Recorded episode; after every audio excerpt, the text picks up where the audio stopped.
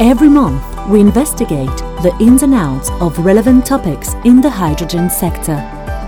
Join Hydrogen Europe in this journey to learn more about the green transition, as well as hear it directly from its main protagonists, stakeholders, and friends.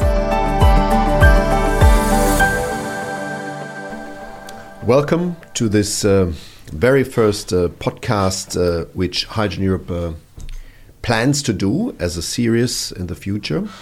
It's called uh, Hydrogen the First Element. Wow. Series of That's events. nice. Very nice. And um, of course, uh, we start this podcast with our president. Thank you. So, um, my name is Yorgos Chatzimarkakis. I'm the CEO of Hydrogen Europe, and here we have the president, Jon André Løkke, or John Locke, like you were John called during your student times. That's right. Yeah. So, what's your background, Jon? Tell tell us a little bit about how you ended up in in Nel, the company that. Yeah, exactly. No, uh, well, thank you very much, Jorgo, for for having me. Huh? Uh, let's start with that, and for taking the trip to Oslo because we are now in Oslo, aren't we? So, so thank you very much for taking the trip, um, and for having me. Um, I have been in industry all my life. Um, I have uh, finance and finance and business background, uh, or studied, but I've been in bus- in industry all my life.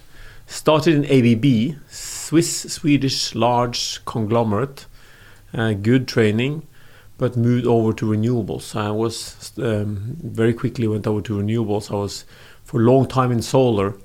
I saw the rise and fall of the European solar industry, but um, but also learned a lot related to the possibilities of driving down cost, really uh, making solar going from something not very competitive to extremely competitive. And solar today, the cheapest energy source you can construct today is solar, cheaper than coal, cheaper than anything. And that journey was quite educational. Um, and and then and that's probably why um, at some point I was asked to to um, join Nel because uh, Nel is a technology company, pure play technology company, developing technology to produce um, and fuel hydrogen. And as you know, um, hydrogen technologies will now go through the same journey as wind and solar.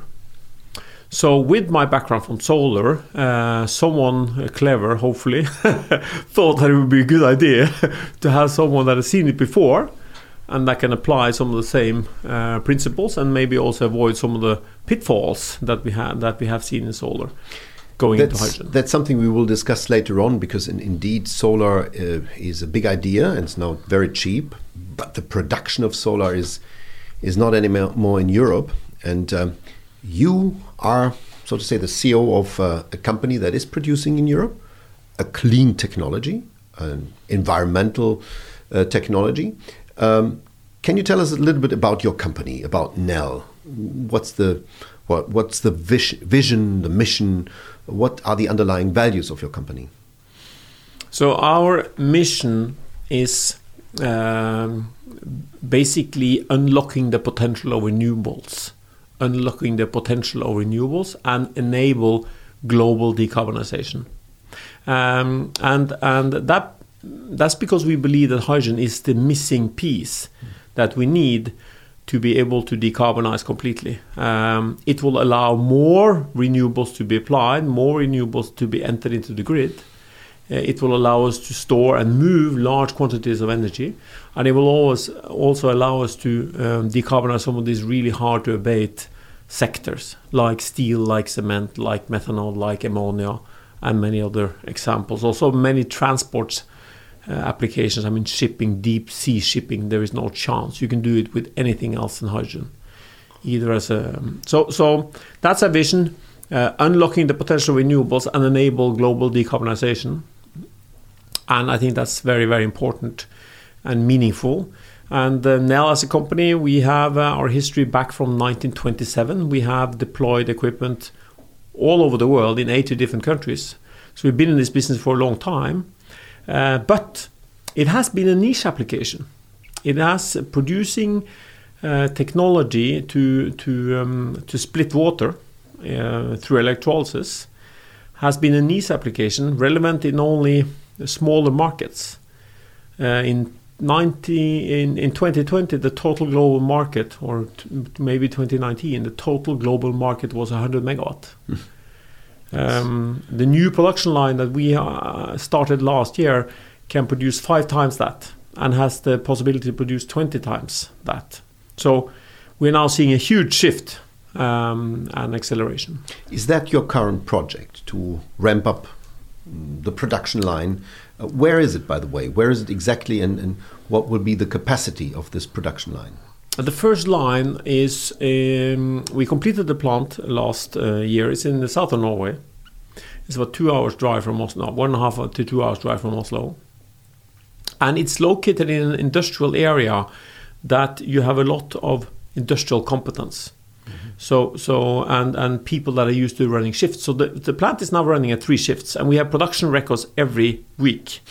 and uh, the beauty is that the product is it's fantastic. The quality has never been better than what we're seeing now, um, uh, because the consistency is so much. When you do it with robots, everything is exactly the same. Huh? So the consistency is really, really great. So you don't have robots there. You still, it's still handmade. no, no, everything is robotized. It's robotized. Everything is robotized. Everything is fully automated. Okay, that's important because we are entering uh, into the industrial scale of electrolyzer business. Uh, you mentioned the low uh, volume that we, we How many people do you think we have at any given point in time in a line turning out 500 megawatt? On the shop floor, 500 megawatt production. How many people do you I think would, we have? I would imagine something like 30 to 50 people. But Two people. wow, wow, Two people. wow. Then you can do it in Norway.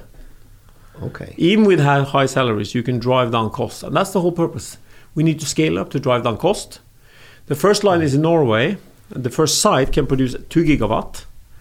But clearly, we need sites in other places. We need a we need production capacity central in Europe. We don't know what's going to be Germany. Maybe it's going to be Spain. I would invite people to suggest something uh, and give us some and see whether where we should build the next factory. We need more capacity in the United States. We do have a small facility in Connecticut. We need a large one uh, somewhere, maybe South Carolina, maybe uh, North Carolina. I don't know. We need to figure that out. And then I think we need a large facility in Asia. The target for us, as a minimum, it would be to have 10 gigawatt of production capacity in 2025. 2025, 10 gigawatt of capacity. And that may be too little. We, when we talk about the market later, that may be too little now. Yeah, we will we will talk about uh, these targets. Um, so before we come to Hydrogen Europe, because you're also president of Hydrogen Europe, uh, that's that's an association I know very well. But uh, Yes. um, you need to tell us why do you spend time uh, uh, of your? I mean, you, you you have a job as a CEO that keeps you quite busy. Maybe not that much not that much Netflix as, as other people. um, so why do you engage Hydrogen Europe then on top? What what's in it for you?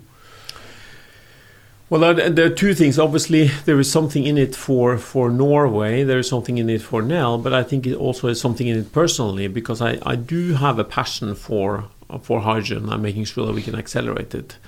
And and and obviously, I, I do think that the team in Hydrogen Europe is, is you've you've now. I mean, you are you are leading this on a daily basis, uh, and you have gathered a really good team. And it is very inspiring to come down and meet uh, meet the team that you have, and you're adding new competent people every day, and to be able to, I mean, maybe provide an industry perspective sometimes. Uh, and and you've had you and I have had many good discussions, and I, I think we will have more of those good discussions going forward. But you know, providing an industry perspective for an association sitting in Brussels, maybe sometimes uh, a bit uh, removed from industry, I think can be helpful. Uh, providing um, uh, a Norwegian perspective is probably also okay, and um, and then I think um, I, th- I think we have achieved a lot, but I think still there is a lot of work to be done. Huh? So so I think we need to keep pushing uh, very hard because uh, because uh, you know the battle is only won when we have actually decarbonized, when we see the traction and we see that we are on track. And so far there is um, there is still a lot of ambitions, but we need more action. So to sum up, So I think per- you and I we will not we will both be busy, yeah? Both in hydrogen Europe, but also in other areas. Yes, absolutely. I'm, I'm, i can feel it every day on my skin, so to say. To sum up uh, this personal introduction, um, you live here in Norway. What do you drive, and why do you have this sticker of dinosaurs on your car? so I drive a hydrogen car. I love it. Uh, it's a Hyundai Nexo. Uh, and um, I, I, drive it every day, and uh, it is a fantastic car. I, I would encourage anyone that hasn't tried it to to try to drive a hydrogen car. I love some of the elements with it that you you first of all it's the fast fueling. So you drive zero emission, fully electric, but it's extremely fast fueling. But the, what I like the most is the fact that when it says that I have 550 kilometers on the dashboard, that's what I have. It's not like you know. Uh, I mean, that's basically even what in I winter. have. Even in winter. Even in the winter, I have it. And so that means uh, that I can go to the cabin. I don't need to be nervous because I know that I'll get to my cabin. I can spend a few days there. I can even go up and down in the valley a couple of times. Then I can drive back, and I don't need to worry about it. Um, and I have also had battery electric cars, but it worries me too much, and I have to stop uh, so too many times. And, and um, the range anxiety. Dinosaur. Yeah. What's the dinosaur? Yeah, exactly. And the dinosaur is because um, we have been relying on hydrocarbons. And that word is quite interesting because it consists of hydrogen and carbon, and it's basically oil, natural gas, and coal. huh? And I didn't reflect upon that.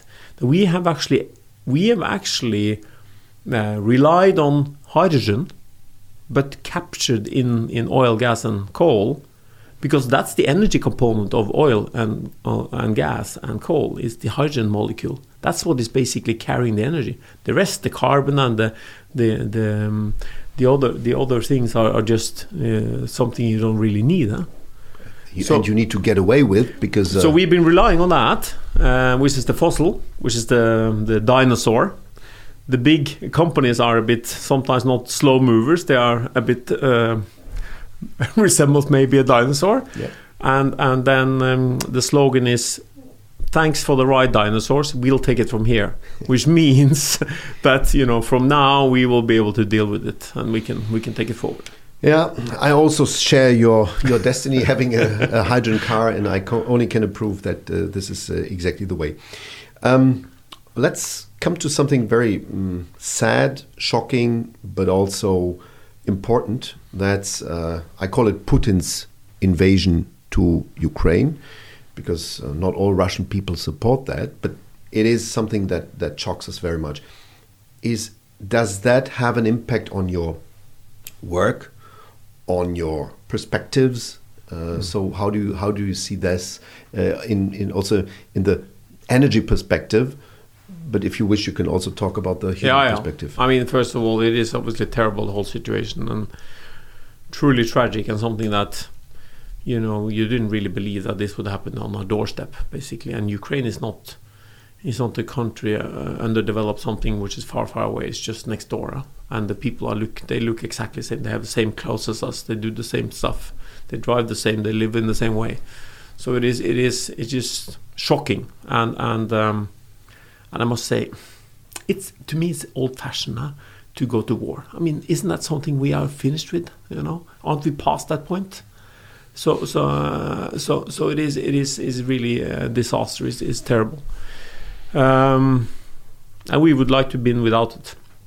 But it does also highlight some important elements, and that has to do with the need to transition away from uh, old energy sources and um, uh, being energy independent. Energy independence is really on top of the agenda.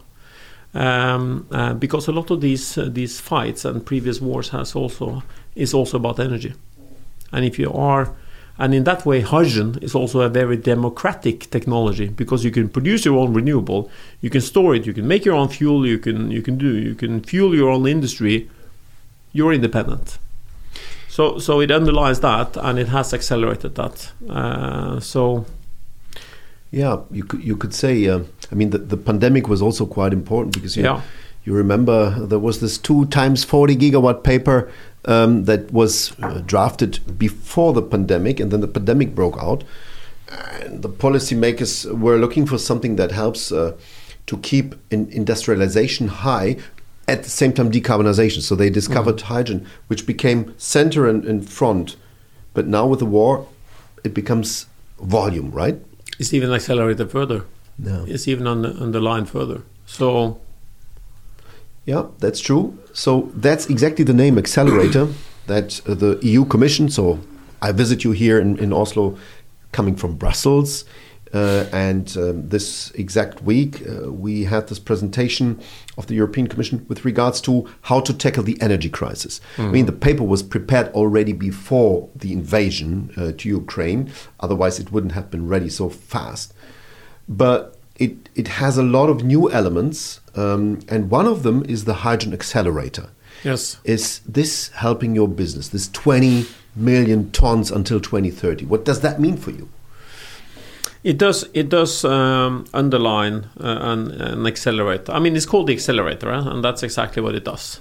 Um, so, just to put the numbers into perspective, um, it translates into something. I mean, 20 million tons of hydrogen. We did the calculation here just before we started here, just to double check the numbers. Huh? But it's between 120 and 200 gigawatt of electrolyzer capacity. Between 120 and 200 gigawatt of electrolyzer capacity, um, depending on the utilization. Because sometimes the utilization of an electrolyzer is slightly lower if it's tied to wind or solar. You don't get 100%. You get 60, 70%. Um, and to put that into perspective again, uh, as I mentioned earlier in this uh, conversation, um, the market in 2019 2020 was 100 megawatt. So we have to install close to 200 gigawatt uh, from an historic market of 100 megawatt. So it's a huge challenge. I think the industry is ready to, to, to tackle that challenge. I mean, we have from now until 2030 to do that. So we do have some time. I mean, it's not like if the target was 2025, I would say not possible. But the target is 2030, and it, I, I do think it is possible to do, to do that. How many are you, you electrolyzer guys? I mean, you, we have Nel, and, and, your company is possibly the biggest in the world. Still small, but yes, the biggest. That's mm. right. Still small, but still the biggest. Um, can you do that, you electrolyzer guys? Who are the other ones? Uh, maybe you can say a few words about your, yeah. Can you call them competitors? At the moment, we need everybody to produce electrolyzers, so That's it's right. not it's not competitors. No. It's it's possibly even partners. Uh, and could you put this into a perspective later on also to, to Chinese production? Because mm. we hear that the electrolyzer production in China is possibly not that efficient, but much cheaper how does this relate? So, can you do it, you electrolyzer guys? The 20 million. I tons? think we can do it. I think we can do it. I, but I think it is important now. I mean, we heard a lot of words. We heard of 40 plus 40 gigawatt. We now hear this accelerated scenario uh, um, uh, pushing forward. But I think it also needs to now be translated in, from words into action. And I've, I've said that many times before. Um, uh, also in Hydrogen Europe context, that we need to see action on the ground. We need to see we need to see projects getting funding. Mm. We need to see people. We need to see concrete being poured, steel being welded, uh, and, and equipment being produced. Because still there is talks and ambitions, but we need to see the mechanisms. What is going to trigger the funding? The, the, the funds needs to start to flow. Uh, the orders needs to start to be placed, and then we can then we can address it and accelerate. Who so, who would place the order? So um, we, will come back to your yeah. to to your competitors or partners there. Yeah. But who places the order? Who is the who is your customer? Your typical customer? So uh, our typical, I mean, we we we are in electrolyzers and we are in fueling, but we also are in both PEM and alkaline. So we have a very broad customer base. Um, let me give you uh, some examples. Um, we do work with steel companies, quite a few steel companies actually now. Uh, maybe the most famous is uh, Hybrit, um, that already produced CO2-free steel. Swedish. Swedish, Swedish yes. I mean, it's a, it's, it's a JV between SSAB, LKAB, and Vattenfall. They produced uh, green steel based on our technology, or gas from hydrogen gas from our technology. I think they even made green steel um, pieces and brought to the COP26 Yes. and ran around with that and showed it off. And Volvo is a big customer of that, and they made the first vehicle from this CO2 free steel. So we have a number of steel companies that are exploring. Some some of them are, I mean, all of them are still on the on the kind of the pilot scale, but it's important to to be have a foot in the door and work with many of them. And here, for some reason, many of the steel guys are coming to us. Oh, that's cool. Uh, so that's good. Ammonia, we do work with ammonia projects. Maybe the most famous one is is the one we're doing in Puertollano, Spain, together with Iberdrola. We produced the first molecules uh, 12 months after we signed the agreement in the 14th of January this year. We produced the first molecules out of that 20 megawatt factory. That's a PEM factory. You need to Um, explain PEM. That's uh, one of the technologies that we use. one of use. the technologies, yes. Yes. Um, so we have ammonia, we have steel, um, we have even companies making protein that are going to feed the world with solar and wind, combining the CO2 molecule from a CO2 source with the pro, uh, with the hydrogen molecule and making protein powder. Um, and there are there are a few companies doing that, and one of them is our customers. We are working obviously with companies uh, operating bus fleets, uh, trucks. Um, Nikola is a, is one of our customers. Um, Nikola is uh, basically the American uh, name. Uh, Yes. Iveco is behind it. Uh, Iveco, the, the Iveco is working together with uh, Nikola, and they have uh, one factory in Ulm, Germany, and one in Arizona, producing both battery electric vehicles but also uh, hydrogen electric vehicles. Yeah, now also in, in, in Germany, uh, as you said, in, Yes. in Ulm in Germany. Yeah. By the way, we met there. Huh? We didn't Yeah, know yeah, that yeah, we would we go there there. together. and then we met there uh, during the inauguration of this uh, first big hydrogen truck plant. It's a factory where you, you, you see this all. um, That's right. That's right. In, in reality, huh? so uh, they need hydrogen because they cannot build the trucks and then you don't have a hydrogen and you produce it. So exactly. That's uh, So that's a few examples. I mean, what else? Uh, we talked about uh, ammonia, uh, methanol companies, mining companies. We have a mining company uh, that that are a customer of ours that are running dumper trucks on this. Yeah. We are working uh, with partners on uh, on making. Uh, hydrogen for uh, uh, very large ferry operations in the north of Norway. So that's all mobility. You talked about uh, methanol. Maersk, huh, the big uh, Danish uh, Yes. logistical company, the biggest in the world, uh, now has taken a decision to buy these ships, huh, fueled by methanol on the basis of uh, renewable hydrogen. So on your, on your product, Renewable hydrogen made into renewable methanol. Hmm? exactly. So, so, so that's one of the reasons why we uh, cooperate with a company called Haldor Topsoe, because Haldor Topsoe develops. I mean, we have the electrolyzer, but they have the uh, green ammonia technology and the green methanol technology. Okay. So together we can we can deliver the whole supply chain. Basically, we can deliver everything from power to methanol or power to ammonia. That all sounds pretty Scandinavian here. So Swedish steel and car producing and Norwegian electrolyzer and Danish uh, partners. It, it, what does the rest of Europe do? I mean, is it is it just Scandinavian or are there companies also like you uh, all over the, the continent? There are ambitions all over Europe. I mean, the Puertollano is a, is a Spanish uh, project. We are selling equipment to Switzerland, a lot of a lot of equipment to Switzerland.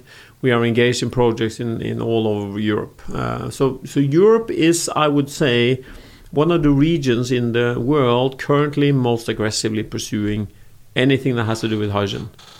Um, they really embraced it and really understood that this is what we need. So I Also, thanks to Hydrogen Europe, uh, Jorgo, and the great work that you guys have done, opening many eyes. Because this is, I would say, one of the good things with Hydrogen Europe is also the the ability to communicate this in an easy way. Because hydrogen is sometimes quite complex. It is. It is a bit of energy. It's a bit of industry. It's a gas, but it's also a, a, um, a carrier of energy.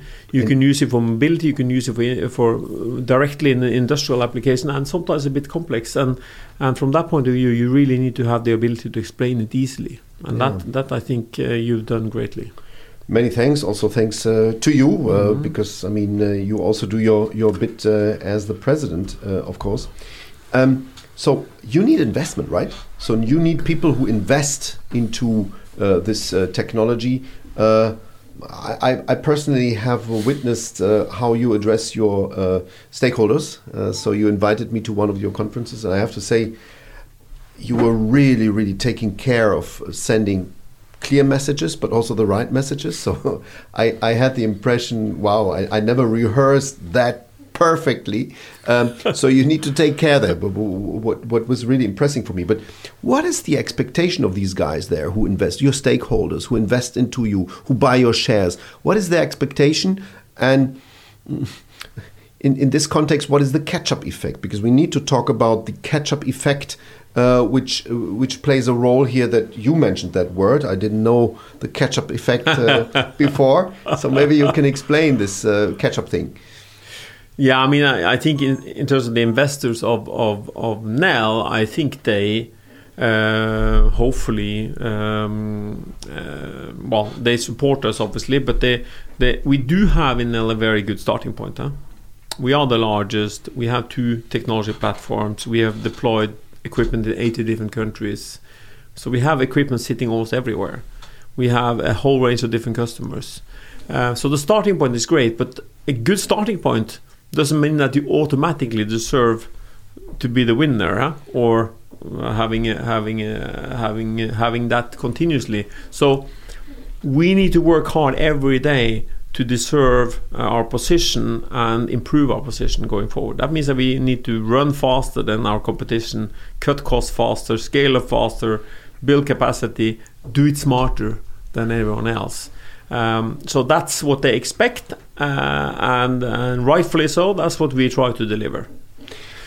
Where would you expect your company to be in 10 years from now? I mean, now we have 22 2030, we mentioned the, the very ambitious targets.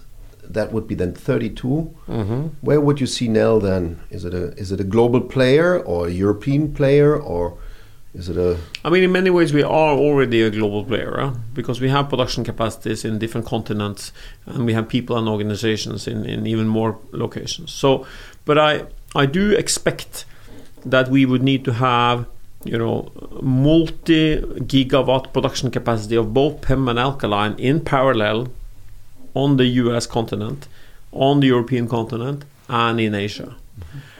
That's on the electrolyzer side. Uh, to be able to support mobility, I do. Um, we continue to involve the technology platform on fueling.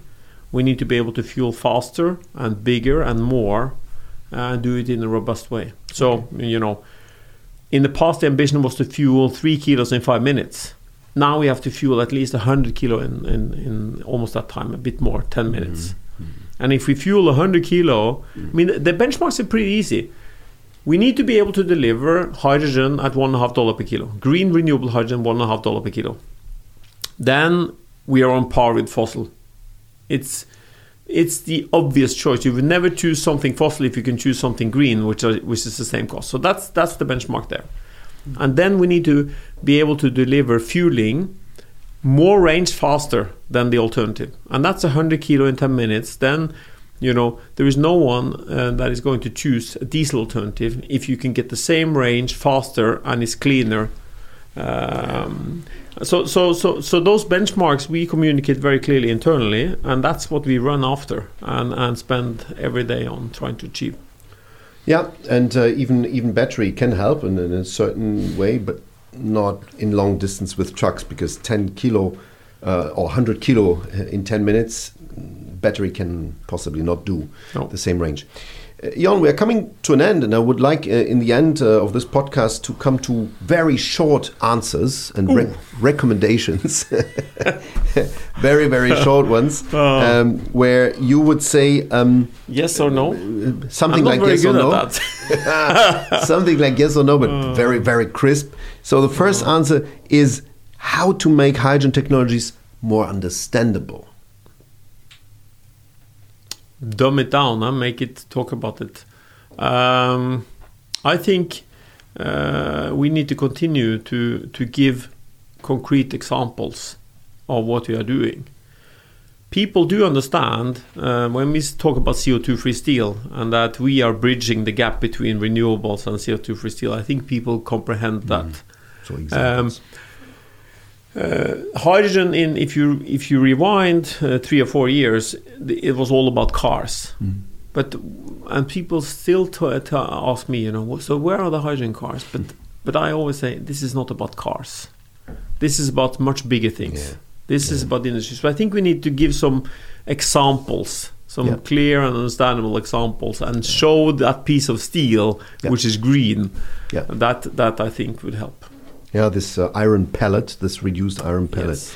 So, how to exp- uh, to explain the need for more hydrogen? Because you you explained uh, it already, but how to do it? To explain why we need more hydrogen? Well, I mean, the, the, the, the easiest way to explain it is is is to um, to show um, what remains after we do um, electrify everything that we can electrify with batteries, and we electrify whatever we can electrify directly. There is a big chunk left, which is hard to abate without. You cannot do direct electrification. Mm-hmm. You cannot use a battery. What is left on the table there have to be done by hydrogen Yep. and so so hopefully hopefully we can we can show some some images some some pictures some illustrations of that And my last question is how to support Nel's customers with a clear perspective, because your customers need to have, yeah, need to know that uh, they w- will, they can build on your technology, so to buy it.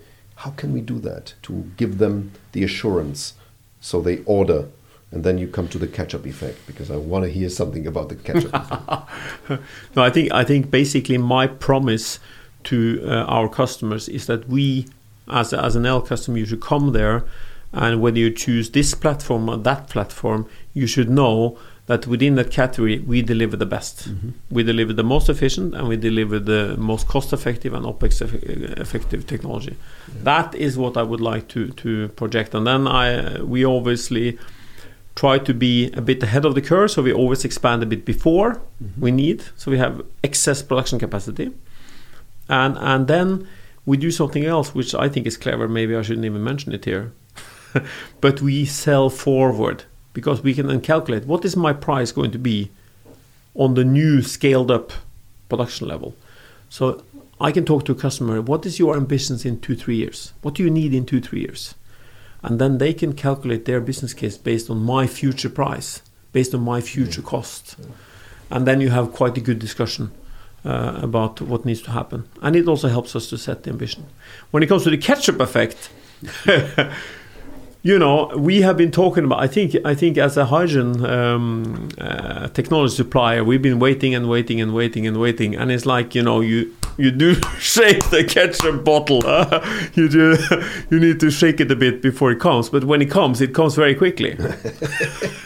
I remember. So, so, so, so that's basically what we are now seeing. I think we've been shaking this uh, bottle, um, banging it uh, in the back for for quite some time. But now we can see the ketchup is coming and is coming quickly, Okay. and we need to prepare. Yeah, I remember these old ketchup bottles of Yeah, glass, yeah, yeah, uh, of glass because the new ones, the plastic ones, they they show a different effect. Yeah. Thanks very much, Jon. I think this ketchup uh, image shows us that uh, well, we were shaking a lot, but now now the ketchup and the electrolyzer will come out. I wish you um, well. I, I- wish you really um, that your plans will just be fulfilled because that's what we need. Uh, at the same time, uh, I would wish that we continue also to work uh, at Hydrogen Europe, of course, Yeah. with a charismatic president, and um, that is something uh, we really uh, enjoy. Uh, so, And I hope to see you at our uh, inauguration of the fully automated uh, production plant in the 20th of April. We will have uh, the formal inauguration. We will have a minister cutting the ribbon. And I hope you will be there and, and hopefully many other colleagues from the hydrogen industry. it's the day before uh, my birthday, so it will be my birthday present. So, thanks very much, Jon. Please. please Thank you very much. In, indeed, we need these uh, messages and uh, politicians cutting ribbons and getting the ketchup out. Exactly. Thank you. Thank Tusen you. Tack. Thank you very much. mycket. Talk to you later. Thank you. Bye. Bye.